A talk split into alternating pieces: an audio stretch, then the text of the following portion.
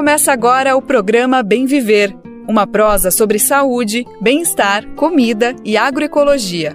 Produção Rádio Brasil de Fato.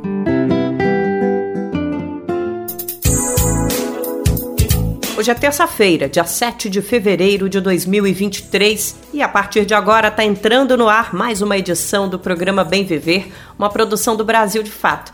Vem com a gente, vamos colocar nossa prosa em dia. Aqui a gente tem espaço para os principais assuntos do país que envolvem política, economia, mas também sempre uma prosa boa para debater saúde, alimentação, educação e cultura. Prestação de serviço também é com o bem viver. Então vamos nessa, a nossa prosa está só começando e a gente quer a sua companhia. Dia Nacional de Luta dos Povos Indígenas. Vamos debater a data de hoje frente a esse momento delicado que o Brasil vive. A população Yanomami segue enfrentando a crise humanitária causada pelo garimpo ilegal.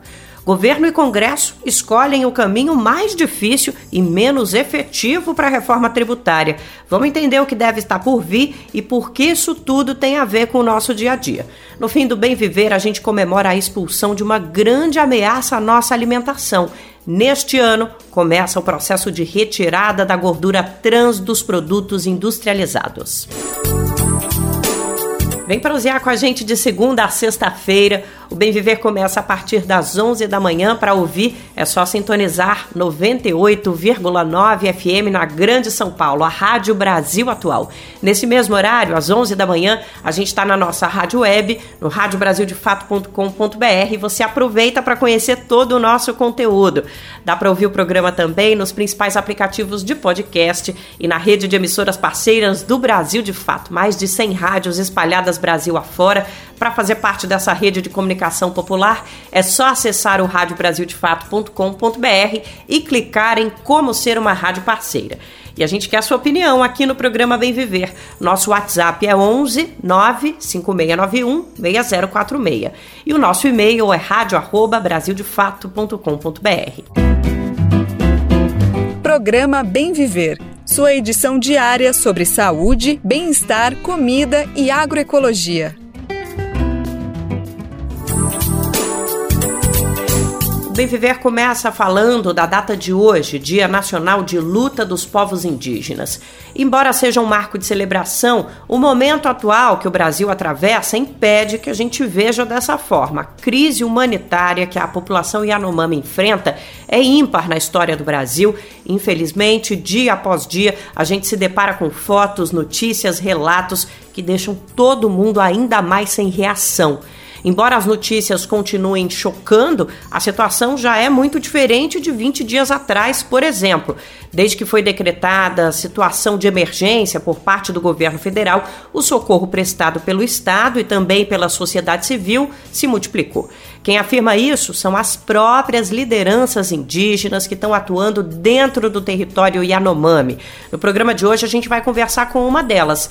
É Júnior Recurari, presidente do Conselho Distrital de Saúde Indígena Yanomami e Iecoana. Ele está na região de Surucucu, dentro do território. O local tem sido a primeira base de apoio para receber pessoas doentes. Os quadros mais graves são levados para fora da terra indígena, para a capital Boa Vista. Em entrevista ao Brasil de Fato, o presidente do Conselho de Saúde Indígena afirmou que a força-tarefa que tem sido realizada desde o começo do ano salvou pelo menos 300 crianças indígenas. Segundo ele, eram casos graves que só sobreviveram por conta da oferta de helicópteros para resgatar as pessoas de áreas remotas. Na conversa com o repórter José Bernardes, a liderança indígena detalhou qual é a atual situação e também explicou como esse cenário se instaurou. Segundo ele, foram quatro anos de abandono intencional do antigo governo. Vamos conferir agora o BDF Entrevista.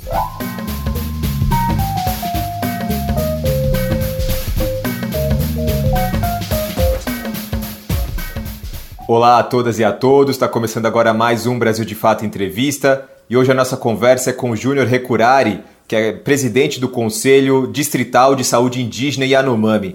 Tudo bom, Júnior? Como vai? É, bom dia, estou aqui na terra indígena Yanomami, né? Um prazer estar aqui falando em nome do meu, meu povo Yanomami. Obrigado, viu, Júnior, por atender a gente nesse momento que é tão difícil, tão complicado para todos nós brasileiros, mas principalmente para vocês Yanomamis.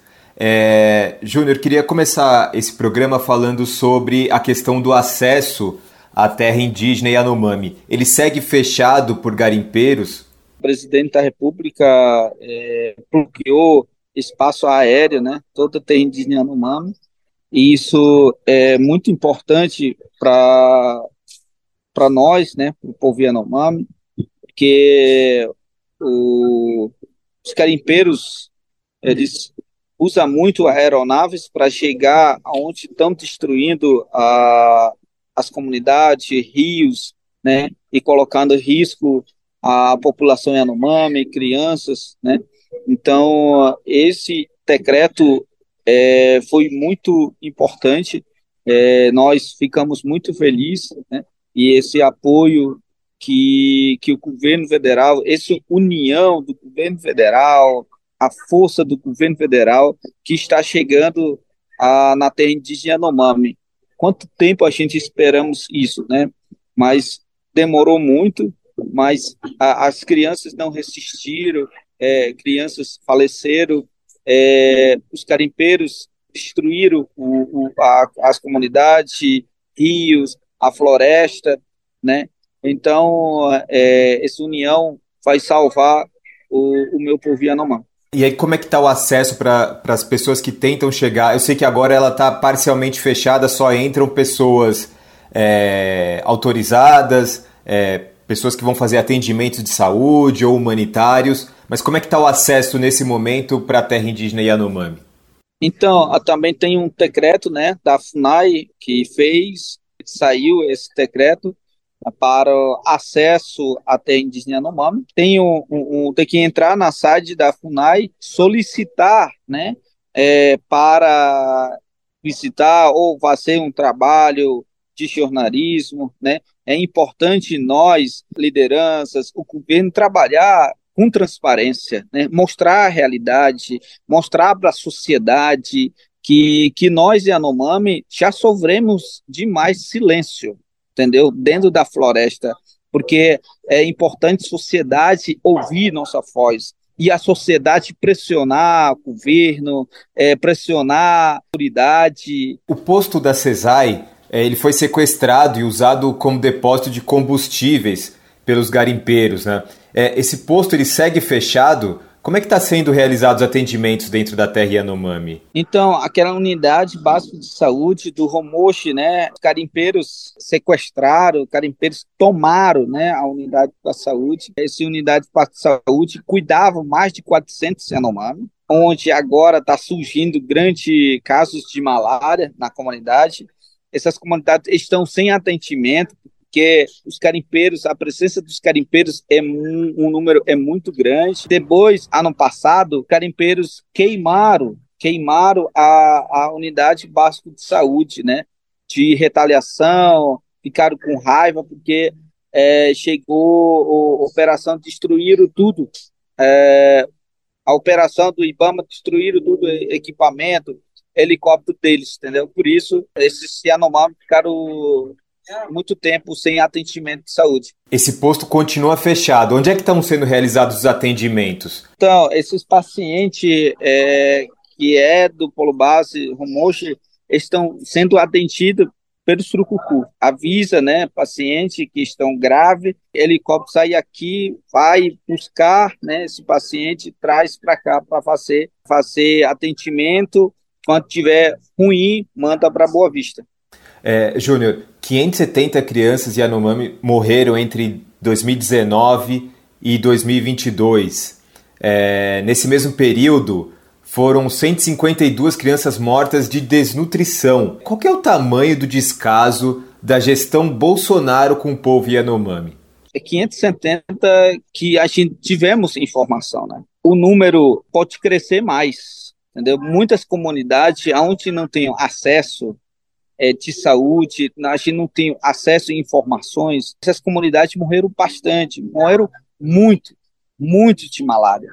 Então, se chegando, se a gente chegar é, é, realmente levantar esses óbitos das crianças, o um, um número pode ser bem maior, pode ser muito grande que esse 570, né, que foi mostrado pelo jornal Samaúma, né? Que fez essas reportagens muito boas, onde nós também tivemos acesso e esses levantamentos foi feito, mas tem muitas outras comunidades que é, não foi passado ainda, né? Essas informações, ah, o número pode ser bem maior, né? Esse é o digital, a assinatura do governo Bolsonaro. A gente avisamos, a gente pedimos socorro, né?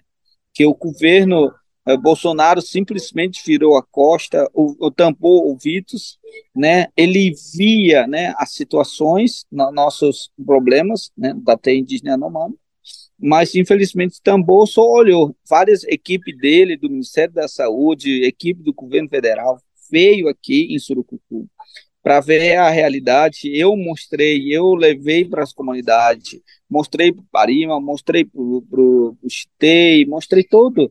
Mas, infelizmente, só viram, tiraram costa e tamparam ouvidos, né? Só viram. Isso é a realidade que a gente, a gente passamos. Você chegou a mandar vários documentos para o governo federal é, relatando o que estava acontecendo com o povo Yanomami. Esses documentos, para além dessas pessoas que foram até aí e voltaram, é, esses documentos nunca tiveram nenhuma resposta. Eu já mandei muitos documentos, desde 2019, né, avisando que o povo Yanomami estava morrendo, o povo Yanomami estava sem atendimento, o povo Yanomami estava a, a mais de 26 mil casos de malária, e esses 26 mil casos, as crianças estavam morrendo, os carimpeiros estavam tomando unidades básicas de saúde. Não, todos esses documentos não foram respondidos. Né? Como não respondia, eu ia para o Ministério Público Federal falar para eles que a gente precisava ajuda, que o Ministério Público Federal entrar com ação contra a União para obrigar a União atender a população Yanomama, entendeu? Então, é, depois que esse repercussão que fazia na, na mídia, é, própria equipe do Ministério da Saúde chegava, entendeu? Colocava uma coisa que não tinha nada a ver, né? planos. É por isso esses planos que foram feitos foram marqueando, marqueando muitos falsos informações dizendo que a saúde não estava bem, o Zé Yanomami tava, não estava morrendo. Então, como a gente sabe, né, eles fizeram grandes relatórios, encanaram até STF, né, o Supremo Tribunal Federal, né, quartião da, da Constituição Federal, né. Então, como foi ruim, como é, é o governo, é, governo Bolsonaro é, é, matou crianças, né. Então, é, é a responsabilidade, grande a responsabilidade é, foi dele é a culpa do, do governo Bolsonaro, junto com a equipe dele. Então tem que ser responsabilizado, punido é, criminalmente por omissão de socorro pelo povo Yanomami. A terra Yanomami ela foi demarcada oficialmente né, em 1992. É, desde então ela segue ameaçada. Nunca foi é, fácil a, a vida do povo Yanomami nessa terra. Né? É, e foi justamente por uma tragédia que aconteceu nessa terra que o Brasil tipificou pela primeira vez e condenou dois garimpeiros pelo crime de genocídio. É, eles é, mataram 16 indígenas Yanomamis, né? É, o que acontece nesse momento com os Yanomamis, ele também pode ser caracterizado como um genocídio praticado pela gestão é, do governo federal? Sim, com certeza, porque o governo Bolsonaro abandonou nós é, deixou nós morrer e planejou desde 1992. Falando sobre a malária, né, que ela se espalhou pela terra Yanomami de uma maneira é, terrível e foi levada pelos garimpeiros para a região, né? É, é, como tratar dessa doença? Como agora que aos olhos estão voltados para a terra Yanomami, como tratar dessa doença e tentar erradicá-la é, é, dessa, dessa região? Sim, é, como tu falou, né? É, a malária foi chegou através dos carimpeiros, porque a malária nasce é, na buracos que os carimpeiros fizeram, né? Água parado, água sujo, né? Então muito rapidamente a malária espalhou para todas as comunidades. Né? Onde não existia a malária, chegou a malária. Para acabar com a malária, a gente tem que ter um planejamento muito forte, estratégico, com recursos profissionais, borrifação é, nas comunidades. É, se não tiver isso aí, a malária vai acabar com, com, com o povo Yanomami, entendeu? A malária tem como, sim, a malária tem cura, a malária tem remédio, a malária tem como acabar. Se a gente trabalhar com a comunidade por comunidade, com patê, ficar é, é, colocando a, a, a é, educação na, nas comunidades, acaba. Mas o, o povo Yanomami, como tem uma comunidade é, onde tem 100 Yanomami, uma comunidade, exemplo, que tem 99 pessoas que tá com malária, entendeu? Quase 100% da comunidade tão contaminada, tão fraco. Malária é ruim. Esse trabalho ainda não começou, né? De, de combate à malária, ao, ao borrifamento, etc, né? Não começou ainda. Estamos atendendo de urgência e emergência, é, recebendo, atendendo removendo o paciente, recebendo paciente, mandando para Boa Vista. É isso que é, a Força Nacional do SUS, o governo, está fazendo agora. Mas estamos planejando, estamos planejando é, comunidade por comunidade. Quantas equipes vamos mandar? Quantos profissionais fomos dessa comunidade? Isso é que a gente está fazendo. É, um outro problema levado pelo garimpo, como se não bastasse a quantidade deles, é, é o impacto do mercúrio utilizado é, para tirar as pedras preciosas, o ouro, enfim, é, das terras. Né? Sem água potável, é, sem peixes nos rios, isso aumenta ainda mais a vulnerabilidade da população Yanomami? Com certeza. É, a gente, onde tem um grande carimbo, é, principalmente as comunidades, quando a gente rescata, é, as crianças não têm cabelo, né? É, segundo especialistas, uh, Fiocruz fala que esses cabelos estão caindo porque estão contaminados de mercúrio, né? Através da amamentação, através de, de comendo peixe contaminado, né? Peixinho que eles, que eles comem. Então, é, sem isso, é, é uma tragédia muito grande. Os peixes estão contaminados, os rios estão contaminados. A única alimentação que a gente a gente tinha acabaram de nossa alimentação, porque recurso da natureza oferecia alimentação para as comunidades. Mas os invasores expulsaram a nossa alimentação e mataram a nossa alimentação né, de proteína, caça se afastaram mais longe, porque motores do, dos carimpeiros é muito é forte, é 24 horas, entendeu? Que, que é ligado para destruir a floresta. Existe também, você está é, nessa região, você está com os olhos aí, os pés aí. É, como é que foi, como é que foi piorando essa relação com os garimpeiros? Eles começaram, a gente sabe que há muito tempo eles estão na terra Yanomami, mas quando é que se intensificou essa presença? Quando é que isso ficou mais conflituoso e como é que é a relação deles com vocês? É de fato violenta, né? Algumas regiões é, sempre tiveram alguns carimpeiros, né? Mas nunca tiveram como chegou agora. No Rio Urariquera tinha alguns carimpeiros, 10 balsas, aproximadamente 4 mil, né? 3 mil carimpeiros. É, a partir de 2016 foi aumentando, 2017, 2018, e 2019 acelerou muito, avançou muito dos carimpeiros, principalmente as comunidades mais isoladas, né? As comunidades que não tinham contato, não, não com o homem branco, eles tinham somente contato com, com os profissionais de saúde, né? Então, com essas comunidades avançou uma, uma, um avanço mais de mil por cento, né? Nas comunidades, é, 2019, 20, e durante o coronavírus, nossa, acelerou muito, muito mesmo.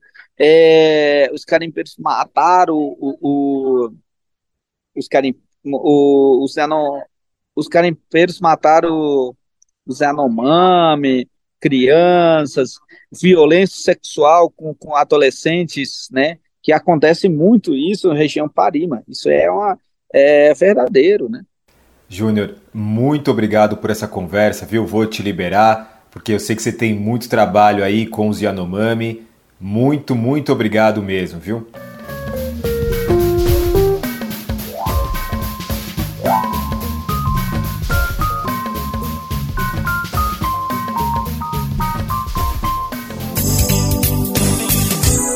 Bem Viver agradece a disponibilidade de Júnior Recurar em falar com o Brasil de fato. Ele está numa rotina intensa de apoio a toda a força-tarefa que está atuando na região. Então a gente sabe a dificuldade que é tirar 15 minutinhos que seja para conversar com a imprensa, mas é fundamental, como ele próprio comentou na conversa, comunicar para o restante do Brasil o que está acontecendo na terra indígena. O canal segue aberto. Vamos manter esse diálogo com ele, com toda a equipe que está atuando nessa missão humanitária de apoio à população Yanomami. Uma denúncia grave começou a circular ontem. Lideranças Yanomami relataram o assassinato de três jovens numa região dentro da terra indígena. Os autores dos crimes seriam garimpeiros que atuam ilegalmente na área. As circunstâncias do crime ainda não foram esclarecidas. Uma hipótese que tem circulado é de que os homicídios foram cometidos por garimpeiros em fuga. Como tem sido comentado, esses mineradores ilegais estão saindo da região. Estima-se que quase 20 mil pessoas estão nessa situação. Também ontem, o ministro da Justiça e Segurança Pública, Flávio Dino, anunciou que haverá reforço das forças federais para retirada de garimpeiros ilegais de terras indígenas em Roraima. E amanhã, quarta-feira, é a vez do ministro da Defesa, José Múcio, visitar a região. Ele vai se encontrar com os comandantes das Forças Armadas que estão atuando dentro da terra indígena na expulsão de garimpeiros ilegais. E alguns avanços do atual governo foram anunciados antes mesmo de Lula tomar posse. Por exemplo, a recriação de ministérios fundamentais para o avanço do país. Um deles é o da igualdade racial, pasta que surgiu no primeiro mandato de Lula, em 2003. O ministério vigorou durante todas as quatro gestões petistas e foi encerrado após o golpe contra a então presidenta Dilma Rousseff. E agora, com a volta de Lula ao governo, a igualdade racial volta a ser tema central nos debates do país. Para hoje, a gente traz aqui no Bem Viver uma entrevista com a ministra da pasta, Aniele Franco. Ela conversou com a equipe da TV Brasil no último domingo. Um dos assuntos de destaque foi a política de cotas para a ministra, essa é a principal lei de reparação histórica em vigor no país hoje. Aniele é irmã de Marielle Franco, vereadora pelo Rio de Janeiro, assassinada em 2018, junto com o motorista dela, Anderson Gomes. Esse é um caso ainda longe de solucionado e deve ser encarado como uma das prioridades nesse atual governo.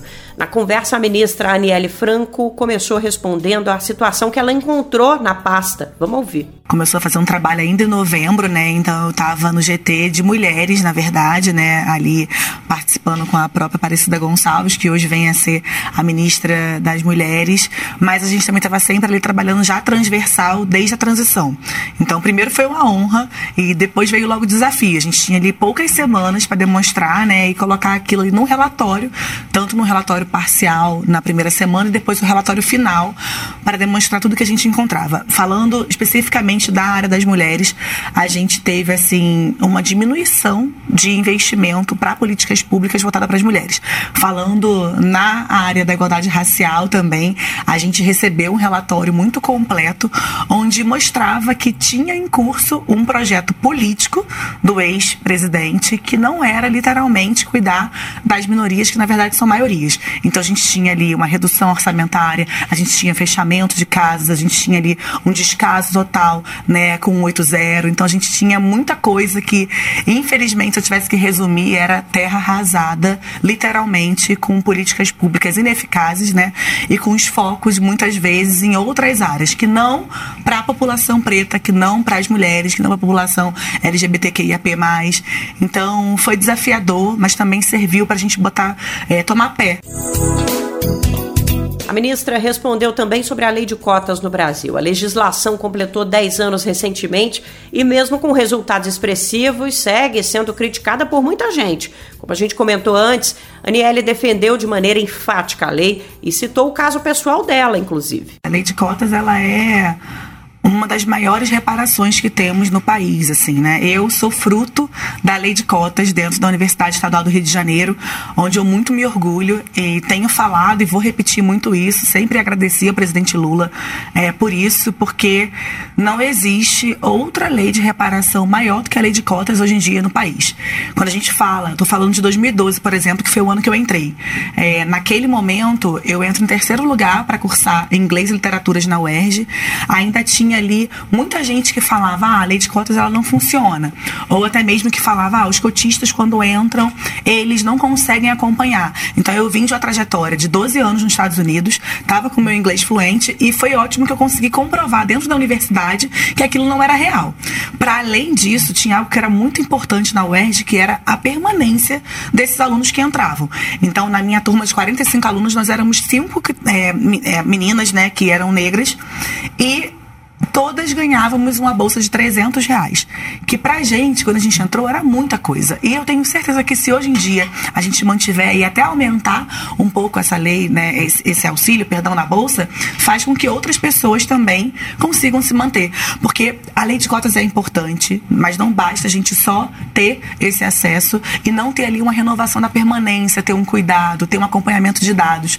É, então a lei de cotas para mim é algo que, para além da minha trajetória, é algo que a gente já tem começado a falar.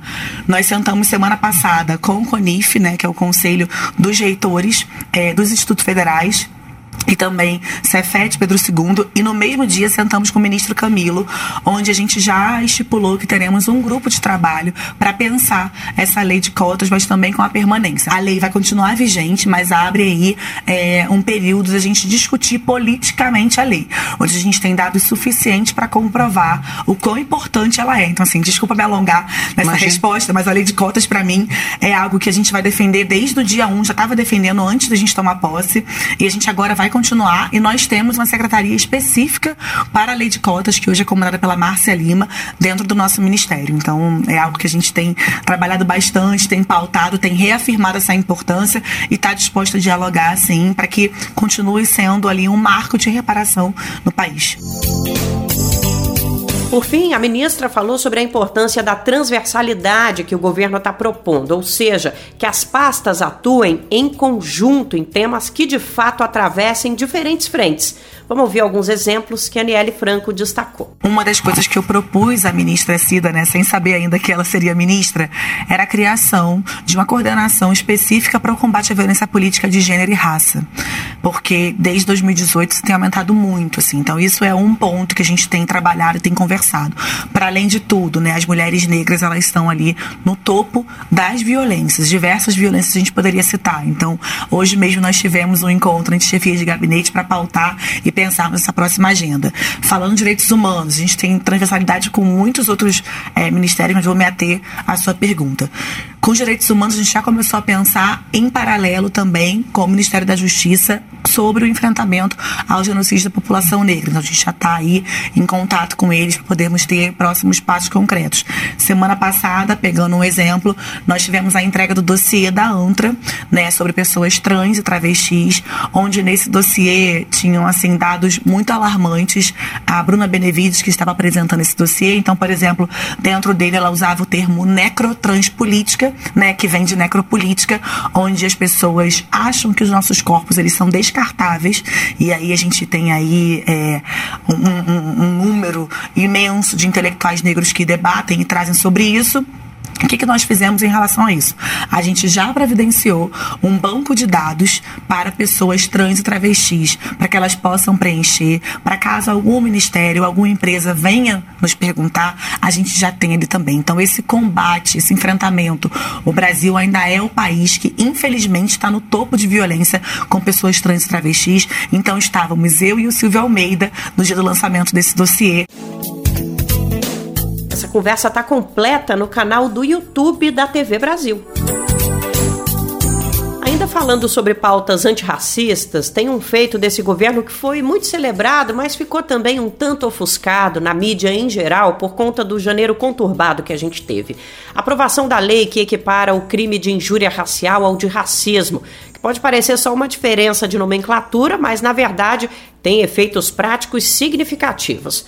Para você ter ideia, segundo um estudo realizado pelo Núcleo de Justiça Racial e Direito da Fundação Getúlio Vargas, 84% dos casos de crimes raciais são registrados em São Paulo como injúria e não racismo, o que significa que os criminosos respondiam por um crime mais brando, com pena mais leve e que poderia prescrever ou ser resolvido pagando fiança. Tudo mudou com a nova lei. Agora, tanto racismo como injúria racial são inafiançáveis e imprescritíveis e têm punição de 2 a 5 anos de reclusão. Separamos aqui uma matéria com uma especialista para entender esses detalhes. Primeiro, decifrar o que mudou na prática, mas também ajudar todo mundo a reconhecer casos de racismo.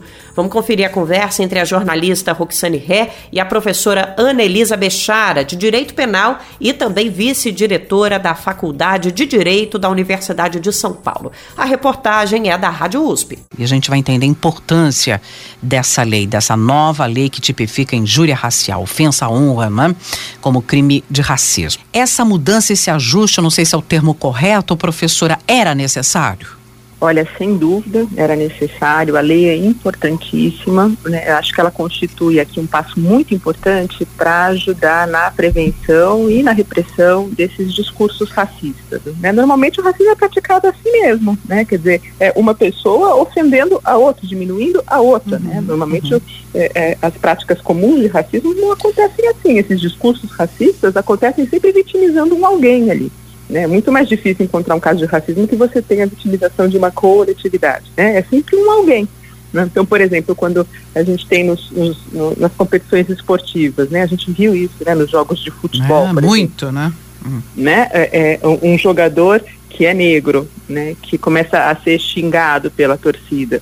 Uhum. Quer dizer, ali o que a gente vê não é uma manifestação contra a honra daquela pessoa, exclusivamente. Ali a gente está vendo uma discriminação no sentido racial, uhum. que atinge toda a coletividade. E é um discurso seríssimo, porque é um discurso de violência. Né? Os discursos racistas, é, eles começam com essa ofensa, mas essa ofensa vai é, se graduando no sentido de agravamento né, e chega a atos de violência física, uhum, né, uhum. atos voltados a uma ideia de extermínio. Quer dizer, essa é a importância de se prevenir e de se reprimir o racismo né, é. pela violência que isso causa e a gente sabe do nosso racismo estrutural. Que está em né? todas as situações, né, professora? A senhora descreveu essa isso. do esporte, que acaba sendo banalizada Exato. como uma manifestação mais exaltada. Não, não é nada disso. É, é, é, é, é racismo, sim. Isso se dá no dia a dia, se dá nos condomínios, como a gente viu caso, Exato. aquele caso terrível, se dá no trabalho, né? Em qualquer. Exato. Uhum. É racismo e é seríssimo. Inclusive, a, a, é, essa lei, agora sancionada pelo presidente, agora no dia 12 de janeiro,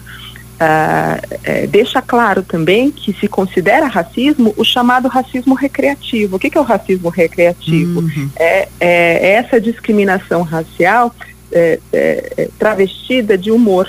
Uhum. Sabe? Então são as brincadeiras de fundo racial. Sabe? Aquela coisa assim, nossa, esse negro até parece branco. Né? Então, ah, o negro com a alma de branco, ah, o, sabe, brincadeiras, assim, uhum, com, uhum. É, é, mas brincadeiras de conteúdo racista. Né? Isso é muito, é muito comum dentro de uma cultura racista. Né? É, a gente tem nos Estados Unidos, inclusive, isso né, é muito é, difundido na época do Jim Crow, né? quer dizer, a, a brincadeira diminuindo a raça, né? E isso não tem nada de brincadeira. É. Né? Isso é, representa uma cultura racista e isso é seríssimo. E a nova lei, inclusive, traz esses casos como casos de condutas criminosas. Uhum. Então, veja que a gente tem, por conta da lei nova, né, é, um aumento da pena, né, que passa de dois a cinco anos, como você bem disse, né, no começo do nosso uh, diálogo. Uhum. É, a, a consideração desses crimes como crimes de ação penal pública, ou seja, o ofendido, a vítima, não precisa ir lá até seis meses depois que foi ofendida para autorizar o Estado a processar. Né? Isso é muito importante. Né? É, é, E fica muito claro aqui, né, a lei deixa muito claro que a gente não está falando da ofensa a uma única pessoa. Sim. Quando a gente fala de ofensa de conteúdo racista. A gente está uhum. falando de racismo. Um projeto de lei protocolado na Assembleia Legislativa do Rio Grande do Sul busca reconhecer o líder quilombola Manuel Padeiro como primeiro herói negro do Estado. O PL foi proposto pela deputada estadual Laura Cito e tem como objetivo instituir o dia 16 de junho como data comemorativa oficial no calendário. Manuel Padeiro é conhecido também como Zumbi dos Pampas, por conta da comparação com o líder do maior quilombo que se tem registro na história do país, o Quilombo dos Palmares. O professor Joaquim Dias é um dos historiadores responsáveis por documentar a vida e o quilombo de Manuel Padeiro. Segundo o pesquisador, a iniciativa existiu durante os anos de 1834 e 1835, numa região que na ocasião pertencia ao município de Pelotas. Vamos prosear sobre economia aqui no Bem Viver? Não precisa nem torcer o nariz que a gente promete que vai dar para entender tudo. Não tem economiquez aqui na nossa prosa. Vamos conversar um pouquinho sobre a reforma tributária, um assunto que já é antigo, sempre ronda o noticiário, mas nunca anda para frente e é importantíssimo que todo mundo entenda. Neste ano parece que vai ser diferente. Tem uma promessa do atual governo de resolver esse tema ainda em 2023. E membros do Ministério da Fazenda afirmam que deve acontecer ainda no primeiro semestre. Mais importante que agilidade é o conteúdo. E nesse ponto, infelizmente, não tem nenhuma expectativa muito positiva. Os textos que têm circulado estão longe de trazerem resultados efetivos para a população. Nem a proposta defendida pelo governo atua para desonerar as famílias mais pobres, por exemplo. Segundo membros do governo, tudo vai ser feito por parte, todo mundo vai ser contemplado. Mas vamos combinar que esse discurso a gente já conhece, né? Então vamos entender melhor o que está por trás e o que está por vir com Daniel Lamer. A reforma tributária virou prioridade número um para a equipe econômica do novo governo e para parlamentares líderes do Congresso Nacional neste início de ano. Eles esperam aprovar mudanças na cobrança de impostos no país ainda neste semestre. Segundo especialistas ouvidos pelo Brasil de Fato, a tarefa é muito difícil. Isso porque as alterações dependem de aprovação por dois terços da Câmara e do Senado em dois turnos. Pior que isso, mesmo que aprovada, a tal reforma priorizada pelos políticos avança pouco para solucionar a chamada regressividade, ou seja, o cenário de pobres pagando mais impostos que ricos proporcionalmente. Isso significa que, apesar do esforço político que ela demandará, a reforma não será suficiente para criar uma tributação mais justa, conforme prometeu o presidente Luiz Inácio Lula da Silva do PT. A reforma tributária que o governo e o Congresso pretendem aprovar está em rascunho em dois projetos de emenda à Constituição de 2019, que propõem alterações sobre impostos vinculados ao consumo. Há diferentes tipos de impostos cobrados sobre consumo. Os dois projetos querem simplificar o recolhimento desses tributos, principalmente para grandes empresas. Setores empresariais, como os planos de saúde, são contra estados e municípios também têm suas objeções, já que a unificação das regras de impostos tiraria a autonomia deles para taxar determinados produtos. O auditor da Receita Federal, Mauro Silva, prevê um grande fluxo de interesse no legislativo para discutir a reforma. Tem um grande afluxo de grupos de interesse lá no Congresso, uma coisa que você não viu, não vai ser aquele período passado, nem no outro ano. Então, isso tende, e o parlamento tem, vai ter que ouvir essas pessoas, isso vai causando aquele de ritmo. Né? Mauro Silva, aliás, é cético quanto ao cronograma idealizado pelo governo e parlamentares. Não acha que a reforma em discussão termine neste semestre. Ressalta ainda que outra reforma, que dependeria só de um projeto de lei ordinária, deveria ser priorizada a reforma do imposto sobre renda, cobrada sobre salários e lucros, por exemplo. Para o auditor, além de mais fácil de ser aprovada, ela ataca a regressividade da tributação, o que a reforma sobre consumo não faz. Você poderia muito bem eh, tratar primeiro da reforma do imposto de renda, né? E em paralelo, se tratava em paralelo de forma que as imposto de renda amadurecesse primeiro, fosse de votação primeiro, e isso ajudasse na sequência da outra. Marcelo Letieri, conselheiro do Instituto Justiça Fiscal, também acredita que o governo e o Congresso erram em focar seus esforços na reforma de tributos sobre consumo. Assim como Silva, ele acredita que a reforma do imposto sobre renda é mais importante, pois essa sim torna a tributação do país mais alinhada às boas práticas internacionais. Para o especialista, inclusive, o governo deveria propor um acordo para aprovar primeiro a reforma sobre a renda e depois a do consumo, que poderia ser aperfeiçoada. O governo poderia, na verdade, fazer um grande acordo com o mercado. O mercado não está muito interessado nessa da simplificação. O governo diria: nós vamos fazer melhor. Vamos aprovar da renda, que é lei ordinária, não precisa mexer na Constituição, né? e a gente tem um compromisso de, no segundo semestre, aprovar a simplificação, reduzindo a carga tributária. Mauro Silva, que é também presidente da Unafisco Nacional, a Associação Nacional dos Auditores Fiscais da Receita Federal do Brasil, afirmou que reformar o imposto sobre a renda não significa apenas corrigir a tabela do imposto de renda. É preciso rever as isenções concedidas a donos de empresas. Então, se você simplesmente aumentar novas alíquotas na tabela, né, botar 35%, agora eu estou tributando o rico, você diria, porque eu botei uma alíquota de 35%. Sim, mas se você não combater a pejotização e não trouxer a tributação dos dividendos, não vai ter ninguém submetido a 35% praticamente. É preciso também, disse Mauro, rever a forma como impostos sobre o lucro de empresas é cobrado. Tudo isso considerando que não se pode comprometer a competitividade de empresas brasileiras no mundo. Wilson Antônio Romero, presidente da Anfip, Associação Nacional dos Auditores Fiscais da Receita Federal, afirmou que a entidade e outros movimentos sociais propõem uma reforma mais ampla, nesse caso, incluindo impostos sobre renda e até patrimônio. Só 5% dos impostos nacionais são sobre patrimônio, sobre propriedade de carro ou casa, por exemplo. No país, atualmente, também não existe imposto sobre grandes fortunas.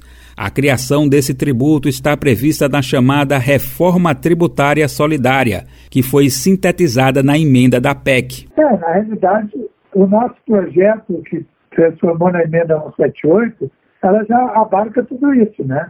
Ela já abarca a tributação do consumo, a par disso já faz a tributação sobre a renda, com, consolidando a tributação sobre dividendos, porque foram feitas uma série de, digamos assim, estimativas que permitiram esse debate que nós estamos aí com ele na rua. Guilherme Melo, do PT, secretário de Política Econômica do Ministério da Fazenda, defendeu por diversas vezes a reforma solidária em textos e entrevistas antes de entrar no governo. Mas o novo governo ainda não declarou se buscará aprovar essa proposta. Do Recife, da Rádio Brasil de Fato, com reportagem de Vinícius Konchinski. Locução: Daniel Lamir. Ontem, o presidente Lula participou da cerimônia de posse de Aloísio Mercadante como presidente do Banco Nacional do Desenvolvimento Econômico e Social, o BNDES mais de 10 ministros do governo federal, o vice-presidente Geraldo Alckmin e a ex-presidenta Dilma Rousseff marcaram presença.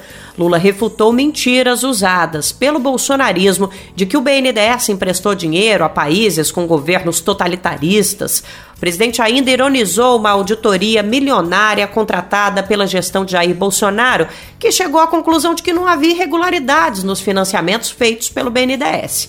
Vamos saber mais como foi a cerimônia com Tamara Freire, da Rádio Agência Nacional. O presidente Luiz Inácio Lula da Silva declarou nesta segunda-feira que o BNDES, o Banco Nacional do Desenvolvimento Econômico e Social, precisa voltar a ser o indutor do desenvolvimento brasileiro e contribuir para que o Brasil consiga diminuir a sua dívida social. Lula participou da posse do novo presidente do banco, Aloísio Mercadante, realizada no Rio de Janeiro. De acordo com o presidente da República, o financiamento do BNDES às empresas brasileiras chegou a 198 bilhões de reais em 2013, mas caiu para 64 bilhões em 2021 e precisa ser recuperado. Lula afirmou que o banco tem sido alvo de uma grande campanha de difamação, quando na verdade é a mais importante agência de desenvolvimento e investimento do país.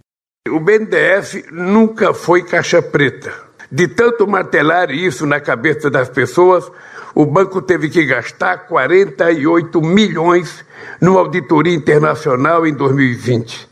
E o resultado para a demissão dos caluniadores foi que nada foi encontrado de irregular nas operações, porque todas foram contratadas com critérios técnicos e garantias firmes, sob controle de dirigentes sérios de um corpo técnico altamente qualificado. Outra grande mentira é que o BNDES dava dinheiro para os outros países. O BNDES nunca deu dinheiro para países amigos. O banco financiou o serviço de engenharia de empresas brasileiras em nada menos que 15 países da América Latina e do Caribe entre 1998 e 2017. De um total de 10 bilhões e 500 milhões financiados, o BNDES já recebeu 12 bilhões e 800 milhões. O BNDES não privilegiou meia dúzia de empresas em seus financiamentos. Ao final do meu governo, 480 das 500 maiores empresas atuando no Brasil tinham relações bancárias com o BNDES. Lula também indicou que o BNDES deve ter papel central no financiamento de obras públicas inclusive para a conclusão dos mais de 14 mil projetos que estão parados hoje no país. Em seu discurso de posse, Aloysio Mercadante reafirmou também outras prioridades da sua gestão, como foco no apoio às micro, pequenas e médias empresas, na economia verde, na inovação tecnológica e em políticas de redução das desigualdades de gênero e raça. O novo presidente do BNDES ressaltou ainda que o banco vai participar da elaboração de políticas estratégicas para alavancar o desenvolvimento do país. O BNDES do futuro, que será verde, inclusivo, tecnológico, digital e industrializante. Vamos apoiar com mais determinação o crescimento e a modernização das micro, pequenas e médias empresas, que são grandes geradoras de emprego e renda. As cooperativas e a economia solidária, com 65 bilhões de reais por meio de crédito indireto do banco e alavancagem via garantias por crédito privado. Debateremos para ajustar a taxa de longo prazo, a TLP, que o BNDES utiliza hoje. Não queremos e não estamos reivindicando o retorno a um padrão de subsídios do orçamento como ocorreu no passado, mas uma taxa de juros mais competitiva, sobretudo para micro, pequenas e médias empresas. O vice-presidente Geraldo Alckmin, que também é ministro do Desenvolvimento, Indústria, Comércio e Serviços, pasta a qual o BNDES é ligado, ressaltou ainda que o banco deve contribuir para impulsionar as exportações brasileiras. Por que perdemos exportação industrial? Exportávamos para a Argentina quase 30 bilhões de dólares e despencou nos últimos anos. Custo de capital, simplesmente porque nosso concorrente tem Exim Bank e financia o importador estrangeiro. Portanto, financiar as exportações brasileiras é emprego no Brasil, é fortalecer as empresas brasileiras para que elas possam exportar melhorar a competitividade. Aloísio Mercadante é economista e professor aposentado da Universidade Estadual de Campinas e licenciado da PUC de São Paulo. Na política, foi deputado federal e senador pelo estado de São Paulo, além de ministro de três pastas do governo Dilma Rousseff: Ciência e Tecnologia, Educação e Casa Civil. Da Rádio Nacional no Rio de Janeiro, Tamara Freire. Lula também criticou o Banco Central por manter a taxa de juros alta. Atualmente, a Selic está em 13,75%, a maior desde 2016. Como essa é a chamada taxa básica de juros, todas as outras cobranças partem desse índice. Então, uma Selic alta significa juros ainda mais altos para toda a população. Agora, o que está dando um respiro nesse assunto aí da economia é o IGPM, o índice que reajusta o preço de aluguéis. Há pouco mais de um ano, essa taxa estava crescendo de maneira descontrolada, passando de 30% ao ano. Agora, para fevereiro, o acumulado dos últimos 12 meses está abaixo de 4%. Vamos saber mais com Douglas Matos. Os aluguéis devem ter um reajuste menor neste mês de fevereiro. A Fundação Getúlio Vargas divulgou que o Índice Geral de Preços Mercado, também conhecido como IGPM, responsável pelo reajuste da maioria das locações no Brasil, está no menor patamar mensal desde outubro de 2019. O IGPM é calculado todos os meses entre os dias 21 do mês anterior e o dia 20 do mês atual. Em dezembro de 2022, por exemplo, foi registrado registrada uma alta de 0,45%, e no mês de janeiro, a FGV, Fundação Getúlio Vargas, apontou que houve uma desaceleração desse valor para 0,21%, movido pelo preço das matérias-primas e dos combustíveis. Vale ressaltar que nos últimos 12 meses o indicador acumulou uma alta de 3,79% e este é o valor que deve ser acrescido nas contas de aluguel com vencimento em fevereiro. Ou seja,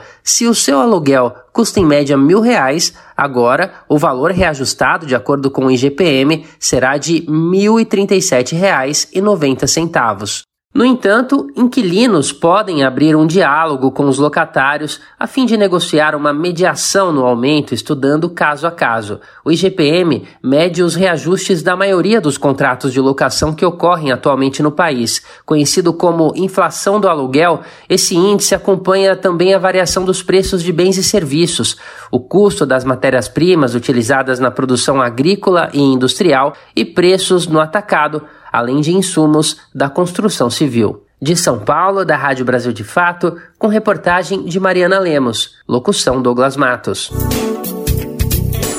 A gente está indo para o fim do bem viver, mas não vamos encerrar nossa prosa sem falar de alimentação saudável, né? Senão não é nem o bem viver.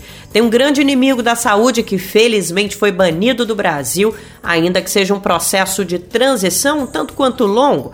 Mas o importante é que a partir deste ano, a gordura trans tem que começar a sair dos nossos produtos alimentícios. Estamos falando de uma invenção humana que pega óleo vegetal e transforma em gordura sólida, num processo de hidrogenação. São utilizadas em alimentos industrializados para garantir, por exemplo, aumento no prazo de validade. Felizmente, a partir de 1 de janeiro, começou um processo de expulsão decimal. Serão três etapas para não prejudicar as indústrias. Vamos entender melhor esse processo, o que é gordura trans e por que a gente tem que comemorar a expulsão dela da nossa dieta aqui no Brasil.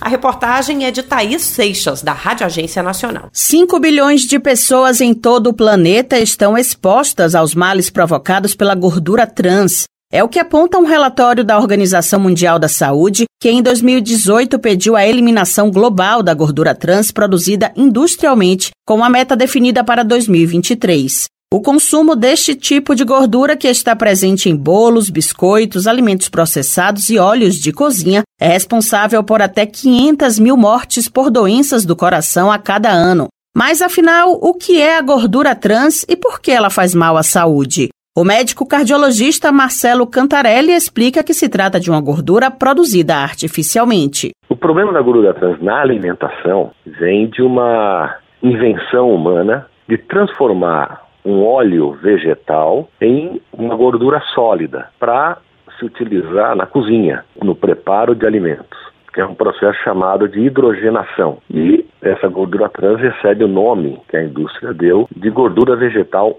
hidrogenada e é essa que vai levar aos problemas se ingerida. O Brasil é um dos países que implementaram a política para banir o uso de gordura trans nos alimentos a partir de 2023. A norma aprovada em dezembro de 2019 foi dividida em três etapas para reduzir gradualmente o ingrediente, até chegar à proibição pela Agência Nacional de Vigilância Sanitária, a Anvisa, válida desde 1 de janeiro deste ano. A decisão é motivada pelos prejuízos causados à saúde, como destaca o médico Marcelo Cantarelli. A gordura trans leva ao acúmulo de colesterol na parede das artérias, provocando angina, infarto, derrame, enfim, aumentando aí os níveis do LDL colesterol, que é colesterol ruim. Além de aumentar o colesterol ruim, ela abaixa o colesterol bom que é o colesterol que protege contra os efeitos do colesterol ruim. Além disso, ela leva à formação do ou à piora do diabetes. A nutricionista e professora Ruth Lima explica que a eliminação da gordura trans pelo organismo ainda é uma incógnita, pois não há estudos conclusivos sobre como ocorre esse processo. A gente não tem assim grandes trabalhos científicos mostrando o metabolismo completo desse tipo de gordura. Ao contrário, por exemplo, dos outros tipos de gordura que a gente conhece, óleo de coco, óleo de milho, óleo de canola, a gente sabe como funciona. Mas para a gordura trans, isso ainda é um segredo. Né? A gente não consegue ainda ter completamente elucidado o mecanismo como essa gordura é eliminada. E muitos cientistas até colocam isso, que ela ainda de fato não sofre um processo de degradação. O que, é que acontece com ela? Ela tem uma preferência para se depositar justamente nas artérias lesionadas. Cada vez mais a rotina corrida impulsiona as pessoas a consumirem lanches e produtos industrializados. Por isso, a nutricionista Ruth Lima dá uma dica para quem está na correria do dia a dia. Quando você for selecionar um biscoito, por exemplo, procure na lista de ingredientes se ao invés de margarina, tem manteiga. A margarina ela é sempre um produto derivado ou um produto da gordura vegetal ou gordura trans. E o mais importante, de fato, é a gente se condicionar e atentar previamente, planejar a nossa alimentação. Uma fruta dá para você colocar na bolsa, que você consegue fazer a ingestão desses produtos de maneira prática, né? De acordo com o um relatório da Organização Mundial da Saúde, a criação de políticas de melhores práticas para a população aumentou quase seis vezes, com a implementação em 43 países e a proteção de 2 bilhões e 800 milhões de pessoas em todo o mundo. Atualmente, nove dos 16 países com a maior proporção estimada de mortes por doenças coronarianas causadas pela ingestão de gordura trans não possuem uma política de melhores práticas. Da Rádio Educadora, direto de Salvador, Thaís Seixas. Sorvete industrializado, batata frita congelada, hambúrguer industrializado, salgadinho, biscoito recheado, amanteigado, pipoca de micro-ondas, macarrão instantâneo só alguns exemplos de onde você pode encontrar gordura trans em abundância. Produtos que teoricamente devem começar a sumir ou serem adaptados das prateleiras dos supermercados. Mas a gente pode fazer a nossa parte, né? Não é tão fácil assim. Envolve uma adaptação, precisa entender se a mudança cabe no bolso, porque tem casa que tem criança e é mais difícil, né? A gente sabe de tudo isso, mas qualquer substituição de um produto desses que a gente citou antes é muito ganho para toda a família. Na hora da sede você pensa em mim. Lá, lá, lá, sou o seu copo d'água. Sou eu quem mato a sua sede e dou alívio à sua mágoa. Na hora da sede você pensa em mim. Impossível encerrar o Bem Viver de hoje sem falar de Clementina de Jesus, uma das vozes que representam o samba, mais do que isso, uma das fundadoras desse movimento no Brasil. Hoje se completam 122 anos de nascimento da sambista, natural de Valença, no estado do Rio. A cantora começou a se envolver com a música na década de 20. Foi nesse período que ela desfilou no bloco Moreninha das Campinas. Foi diretora da Escola de Samba Unidos do Riachuelo, participou de atividades da Escola Mangueira e ainda acompanhou de perto o surgimento e o desenvolvimento da Portela, currículo, hein? E a vida seguiu assim para mais. Clementina de Jesus cantou e gravou com todos os grandes sambistas. Foram mais de 50 anos em atividade. Hoje, para comemorar a cantora, a gente trouxe um clássico absoluto, Na Hora da Sede. Você não me larga. Na hora da sede você pensa em mim. Lá, lá, lá. Hoje eu sou o seu copo d'água.